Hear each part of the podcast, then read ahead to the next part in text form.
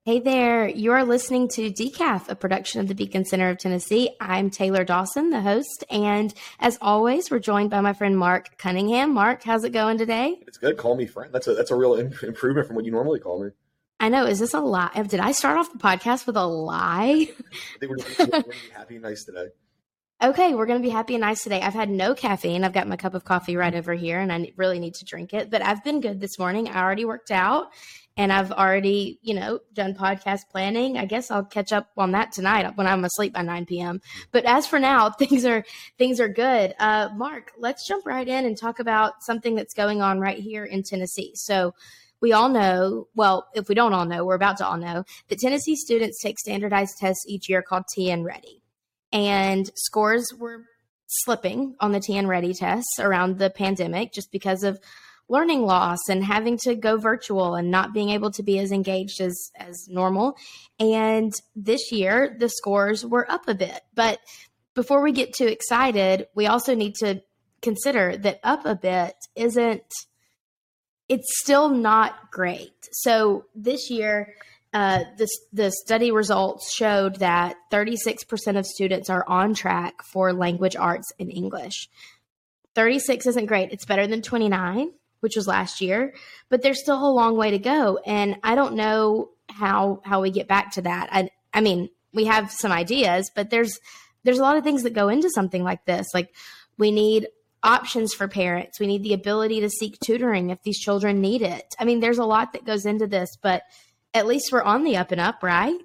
Yeah, I mean it's it's hard to look at that and hear that 36% of people are, you know, are at their grade level. And the scarier thing, which I think you see now with a lot of, you know, the progressive left is only 34% understand math, it turns out. So I think you're seeing how um, they grow. Not great. But uh, no, I, I do think that this is something that is really problematic. And we should always, you know, we'll never be perfect. You should always applaud improvement. So anytime you're moving up, absolutely, and you're not trying to trash them, but we're right now putting kids in the place where they have a hard time succeeding in life if they can't read and write and understand basic math.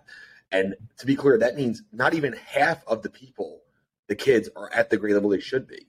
No, that's a real and, flag. And you look at a lot of the things in the in the workplace these days and someone will say oh they're they're a good writer we should hire them and it's like well you're not even talking about like conceptually good writer like being able to craft the next great american novel. We're talking about like knowing where the comma goes and knowing what tense of verb to use. And that's a really low bar. And you know i had an incredible english teacher all through elementary and high school that taught me all these things. And now i edit mark's blog posts and stuff like I, I'm very thankful for that and it's helped me so much. But the bar is so low and it's kind of sad. And one of the things I want to say about the TN Ready test and, and all standardized tests for that matter is do you really know if that is an accurate representation of what a child knows? Or are they being taught to the test? It's really hard to determine that. And oftentimes these children don't know until they get in college and they're really tested, or they get in the workplace and they're really tested, what they know and what they don't know because their whole lives they've been taught to a test. So I can go off on that, but I won't. But I just wanted to bring that up. If they're being taught to the test, they're not doing, they're doing a terrible job. If only thirty six percent people I know being taught to the test. It's it's something we we heard in Memphis during our focus groups and our listening tours that we heard people say, "Look, you have kids that aren't reading that are graduating. People are, you know, these, know. some of these school districts are passing these people despite clearly not being at grade level, and sometimes not even not at grade level." they're five, six grades under where they should be, and they keep passing. So like just because they have a high degree, if, if you know they're not, they don't know how to read or write, then it's not helping them at all. And we have to get back to the point where we can't consider this acceptable in any way. We can't say this is okay. Like it's great that it's improving, but 36% is not okay. And I looked at all the, you know, ELA, you know, science, it's all under 40% of people at grade level. It's not great. So you need to say there's got to be something that changes. Yeah, it's great to go up a little bit, but this idea that we're going to put more money into it, it's not going to change it. It's not changed it ever before. It will have a minimal impact, if any impact. And we have to figure out what are the options? What can we do to actually make sure that these kids are at grade level and that they're put in the position to succeed as adults?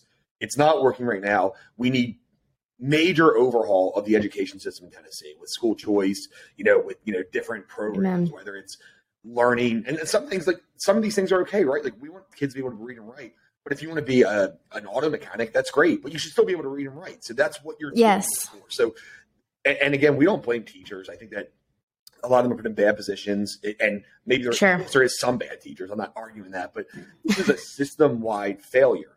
And this is a system wide failure throughout a lot of Tennessee, throughout a lot of the United States. And you see kind of the difference. There's mm-hmm. schools that do well, but we can't be okay with this being the norm. And we have to do something, and it can't wait. And that's what we have to talk about.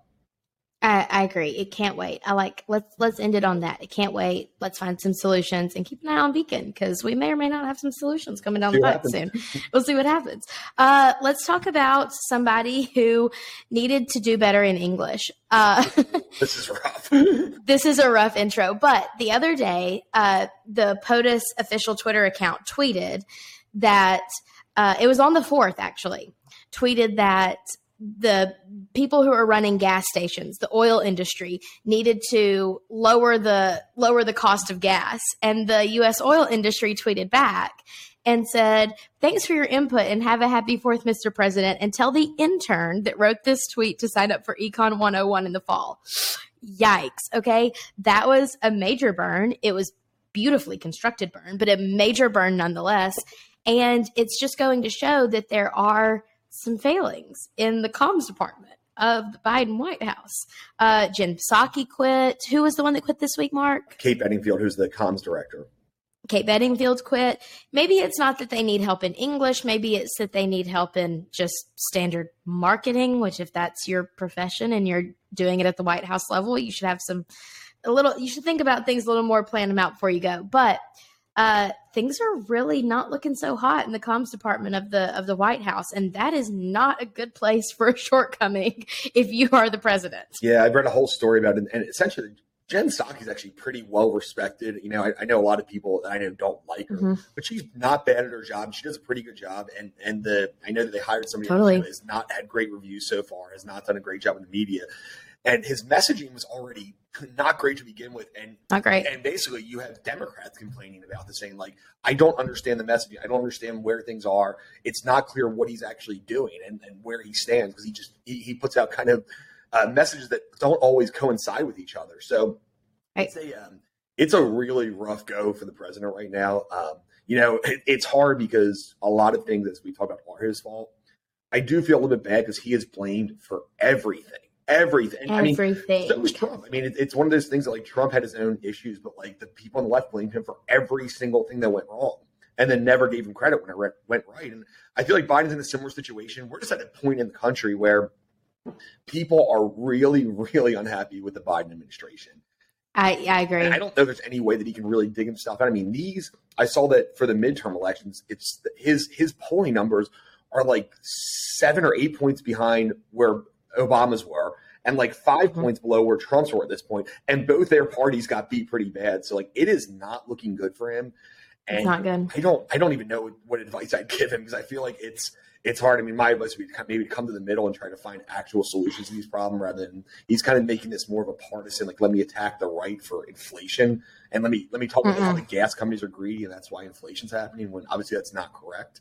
Uh, I think the best advice is something that we learn like in high school or in middle school, which is take responsibility for what you've done wrong and try to work with someone else to fix it. And I don't foresee that happening in in the next few months, few years, whatever. I don't foresee that happening. And it's really sad because Americans, Tennesseans especially, are suffering. Like we have a great economy in Tennessee, but things that are coming from the federal level reach us eventually, and they've reached us at the gas, the groceries, the clothes, everything that we're trying to buy is so expensive. And for us, a state that is in large part very conservative, very uh, freedom minded, Biden did not win Tennessee. And so to see, he did not. So to see a president who most Tennesseans didn't vote for, not taking a step back and saying, this is where my shortcomings have been and this is how I want to fix it. Instead, just like lobbing Molotov cocktails onto the already burning fire. It's not pretty, and Tennesseans are not happy with it. Yeah, our last two presidents, um, including President Trump, are not. Neither have been great at taking responsibility for their shortcomings. Mm-mm. That's not something they've done well. Um, I think that when you look at it, President Trump had had probably a lot more successes when it came to econ- the economy, but Yeah. things went wrong. I mean, he didn't take responsibility either. So I think it has to do with an it's an ego thing, right? It's a, and I think that a lot of times Sad. to get to president, you almost need to have this ego when you can't take responsibility, and and you have all like you have all your advisors telling you. Oh, say this, say that. Don't take responsibility because people aren't going to vote for you. But it's just a sad state of affairs, and I think that the, the the hopefully for Biden, his new comp team that comes in will have a more consistent messaging. I don't think so. There, I think that it might just be too far gone for him to to get out of it. Who was the press secretary on West Wing? CJ. Oh, I never watched West He- Wing. Oh my gosh, Mark, you would love West Wing, but CJ was the press secretary, and I think the President Biden needs a CJ in his life. And if if you're listening to this, and you know who CJ is, you know what I mean. Uh, she she was able, she had a good head on her shoulders. She was very moral, and she was able to get things done. So the Biden administration needs a CJ in their lives. Fleischer's a good choice too. Ari Fleischer, okay, He was the last press secretary that I remember being really, really great at what he did. And Dana Perino was excellent too.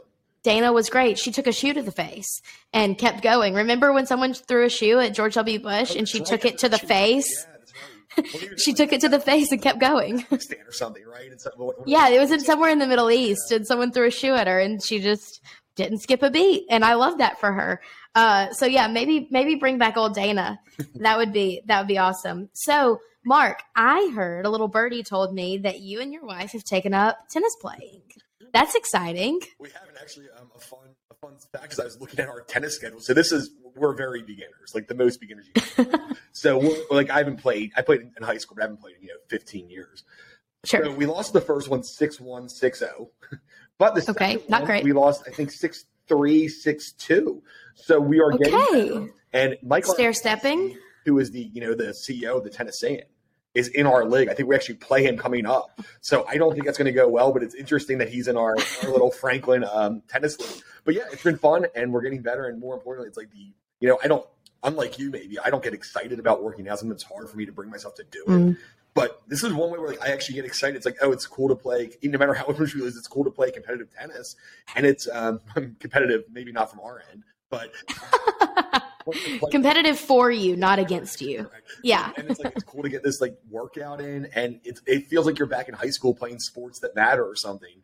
Um, so just kind of a cool thing where I don't actually think, oh God, I, I don't want to work out at all. It's, it's a good way to stay in shape, and it's something that I don't hate doing. So it's kind of a good compromise. People are really picking it up. I'm gonna. Uh, I actually talked to my mom the other day, and I'm gonna get my dad's old tennis racket when I go home next time, and I'm gonna start taking some lessons at the Y because people are enjoying it. And it's it. It really is a great workout. It's a lot of cardio. That's why everyone who plays at Wimbledon is in the best shape of their lives. Every time I watch Wimbledon, I'm like, these people are robots. They are in the best shape of any athlete I have ever seen because you're on your own out there. You're hustling. You got to have the muscles to stop to launch the ball. Mm. You're doing this by yourself. Yeah. It is it is truly a feat of like human excellence. Wimbledon is one of my favorite things in the world to watch because these athletes all have like superpowers. It's insane. And they have to be in like perfect shape too, because they can't be too muscular. Like they still have to be pretty skinny, but then basically as Agile. muscular as you could possibly be while still being skinny. Like, yeah, I watch some of the women like, man, these women are just like they are so toned. Like every muscle and like their So toned. and their arms, like. It, yeah, you're right. It's like it might be the sport where the people are in the best shape. And meanwhile, we watch like a Pirates. We're in Pittsburgh. We just saw a Pirates game last night. and We saw like Daniel Vogelbach, who's like 375 pounds and can play first base. just trying to run around the bases. Yeah, so it's funny. Like this, it is like you're right. It's like peak excellence, and I don't usually watch it. I'm getting more into tennis, and I did bet on it beforehand. So I have, I actually have hopefully both finalists. But it's been interesting to watch, and uh, and a really cool. Things got things got spicy, didn't they? I didn't watch this, but what ha- what happened? I'm going to mispronounce the name. So, but it's like Cipitas and Kyr, Kyrgios. Uh, Kyrgios is actually in the finals Sounds good. against probably when Nadal dropped out. He's actually in the finals here. Um, but Okay. they were just I, I watched the match and between matches this guy was just between serves he was like saying f you he was taunting him after after he got made points he was he threw he was yelling at the crowd the other guy hit a ball into the crowd and almost hit somebody and every single time like there was a lob you know where somebody can spike it he was trying to hit the guy and spike it on him and john mcenroe who you know is not known for his good behavior was No. announcing he's like this is an embarrassment to tennis that is how bad it was and the crowd was just yelling. It was just a wild game, and I know that it reminded you of a hockey game. But like I never Whoa. seen that before in tennis, and honestly, they were both way out of line. Um, I- And at Wimbledon, Wimbledon is Wimbledon's like the classiest thing. They have to wear white. The Royals go. Like it is the most classy sporting event, not hockey where everyone's got 30% of their teeth. Like this is Wimbledon. That's Come John on. McEnroe kept saying. He's like, "This is Wimbledon. How are they acting this way?" And like this, like nice thing. It's like, and you're, and the guy got in trouble for cursing. Like you heard f bombs, you heard taunting while he was serving, and then like it's really classes to try to hurt somebody by hitting them with the ball. And anytime you hit the ball into the crowd, like it was that was the other guy's Sipitas, I guess. And it's like you could hurt somebody. I mean, they the ball hard. You could hurt someone. Like the Royals are there. You could hurt a Royal. They don't matter. You know, I care. Okay, well, I really care about the Royals, and if you hurt Princess Kate, I'm going to be very upset. But that is that is not Wimbledon behavior, and it was sad to see Nadal out. I know Matteo Berrettini, or however you say his name, he got COVID a few weeks ago and couldn't play, and he came in second last year, and I really like him. Um, The Nadal it's been was crazy too because so he basically I think That was bro- wild. broken ribs or something, and he actually ended up winning the fifth set of a two-two thing with his ribs messed up. So he came back and won, and then he's like, I, I can't, I can't go on. His dad kept telling him to come off, and he's like, I'm finishing this out, and then he when I tell you top performance athletes, that is what we're talking about. Best athletes in the world. But that is, I mean, they're the best athletes in the world, but they're very good at tennis, and they're in the best shape. I'm just saying. I'm just saying. I think they are don't think they world class athletes. I would say that. Maybe they can't dunk. I don't know though. Don't put it past them. They might have a better high jump than you think, vertical jump than you think. Who who knows? But uh that is we will keep an eye on Wimbledon because my mom texts me updates constantly and so I am expected to watch Wimbledon. So And also in the women's thing, Iga Swiatek, I think that's how you pronounce her name, but she had had won 38 straight matches. So she had won, I think, three straight majors too, and she lost in the second round of this. So there's going to be a new champion in the women's Wimbledon too. Is going to be, I think, somebody who's never won before, no matter who it is. That's that's beautiful to see. I mean, we love we love seeing somebody have their dreams come true for the first time. There's gonna be a lot of tears on the court that day, which is really sweet to see. This is the bougiest thing we've ever talked about is, is Wimbledon as a, as the sport. Uh, Talking about tennis as the sport. It's usually like the draft, football, basketball, like baseball. But- time talking about a real classy sport. To be fair, I always try to get you to talk about these things, and you always say nobody cares about that. Nobody cares. Nobody cares. So I'm glad that you are getting on board with my country club sports. I still think nobody cares. I just watch it so I can talk about it. It's just talking about some people I've never heard of. But I actually I bet on it. I watched it this year, so I, I was interested. Okay, I love it. I'm bringing you to the dark side or to the light side because they wear white at Wimbledon. I don't know what I'm saying. Um, You need What? to do tennis next year, by the way. I think if you like do these lessons, you could be you could do the doubles, like because we have like mixed doubles, and you can play with Soto. I mean, he's not great, but Okay. I, I'm in. You know, I'm a competitor. If I can, if I can fight, I will compete. I So watch win. I just want to get one win. That's the reason I'm asking you to do it, so we can finally get one. Oh my gosh. don't don't I'm an athlete. Don't try me, okay? Um, let's talk about the 4th of July before we go. I had a great 4th. I hope that you did too. I got really sunburned. I went out to the pool at nine o'clock in the morning before anyone got there, and I read my book for three hours in silence with an iced coffee, and I got so sunburned. Uh, It was really hot. it was really bad. I had the one of those floats that you can like you're like completely above water and it's got the little headrest and a cup holder in it. So I had my Kindle and I just read my book with my iced coffee and I thought I was living the dream. And then I came in for lunch to have uh, my first of like four hot dogs of the day. And I came in for lunch and my shoulders, I saw myself in the mirror. Things are bad. Things are, I, things are still bad. Uh, but it was still a great fourth nonetheless. Mark, did you have a great day? Yeah, we got the Kira's family was was home, so her mom and dad came from Texas, so we just hung out with them. Um, we they we had uh, that. I don't chicken sausage. I don't like hot dogs. I don't know if you know, that, which is weird. Um, That is weird. so- sounds like you can four hot dogs is impressive. Okay. Joey- Joey Chestnut. Joey Chestnut is my inspiration, my role model. Um, yes, good burgers, good, yeah, and it's great. And I mean, Fourth of July is always. I always hate how hot it is. Like that time. I know. year, I can't stand. it's rough. So it's like I don't want to be outside. And fireworks, it's like it'd be cool to see fireworks, but I don't want to go outside in 100 degree weather to see them. So I'm just not that I know. interested. It's tough. We actually we didn't do a lot of fireworks. So I was at my friend's house and his dog really doesn't like fireworks. And so I had to give the dog some drugs and he went and hid in the upstairs closet and we went out and watched like the neighbors in the suburbs of Brentwood shoot off their fireworks. And actually on the night of the 4th, uh, we finished Stranger Things, which I don't know if you're a Stranger Things guy, but we watched Stranger Things and we went outside and watched fireworks between episodes. And it honestly was such a vibe. But every time we went outside, it felt like I was sealed in a Ziploc bag because it was so humid and I felt so constrained. It was awful. Like I couldn't breathe. It was so humid on the night of the 4th. I don't love that. I don't love it. Yeah, I agree. I don't understand that this is going to be me talk. Like, I don't understand why people like Stranger Things. It just doesn't. It's not good. I don't really get it. It's a bunch of kids and like aliens or something. Like that doesn't. It's not. That's not a good premise for a show. Obviously, people disagree. I don't understand though. Have you given it a chance? Yeah, I watched the whole first season. Oh, we'll watch the second season and see what you think. I, I it's so good. I don't think so. It's, but I do it's like. so I, good. I saw a great meme of like, like the Stranger Kids thing when it started, and like the Stranger Kids things now, and they had the cast of um, of grown Grown ups. Yeah, yeah. I thought was really that. funny, but like, that was Yeah, that was great. No, just give it a chance. Stranger Things is incredible. It's not necessarily and How much more of a chance do we need to give it? That's a long time. just just wait until it gets a little later. It's a really good show toward the end and the story gets really good. I'm not going. I promise. I don't believe you because not that you're wrong, just that we don't have similar tastes in things. That's And- true. And That's the fair. entire season, that is giving it a chance. I think two or three Okay. episodes, like fine, I get it, but I'm not saying I wouldn't like it, but I don't understand why people like it so much. There's these. And speaking- Well, speaking of not having the same taste in things, you don't like hot dogs, which is a whole other conversation. But is there anything that you do look forward to about the 4th of July? Like, do you have family traditions that you love? this is a weird tradition, not family, but we used to always do like we have our fantasy football league, and July Fourth we would always do the uh, our draft lottery. So that's like where you pick in the draft. So you get like three different baseball Okay. teams that play on the Fourth of July, and you add up their runs, and then just two, three random teams. So like the Braves, whatever, and then that's the order we pick in. So it's like you're watching all these games you don't care about from baseball. Be like, I just want to see where I'm going to pick at. So that was kind of a cool. We didn't do it this year, but that's kind of a cool, I guess, cool. Um, something that we had as a, as a fantasy league, not family though. I love that. My first trip to DC, I bought, I went to the National Archives and bought a t shirt that had the Declaration of Independence printed on it. And now I wear it every 4th of July. And that's like kind of my thing. You definitely had one of those old Navy Fourth of July shirts, right? The flag shirt. Oh, oh, yeah. I had them for every year until I said, I can't wear this anymore. Everyone's wearing it because I was a brown. parent buy the same thing. Every single parent got. I think they were like five bucks, right? It's like Old Navy somehow cornered the market in the Fourth of July for a while.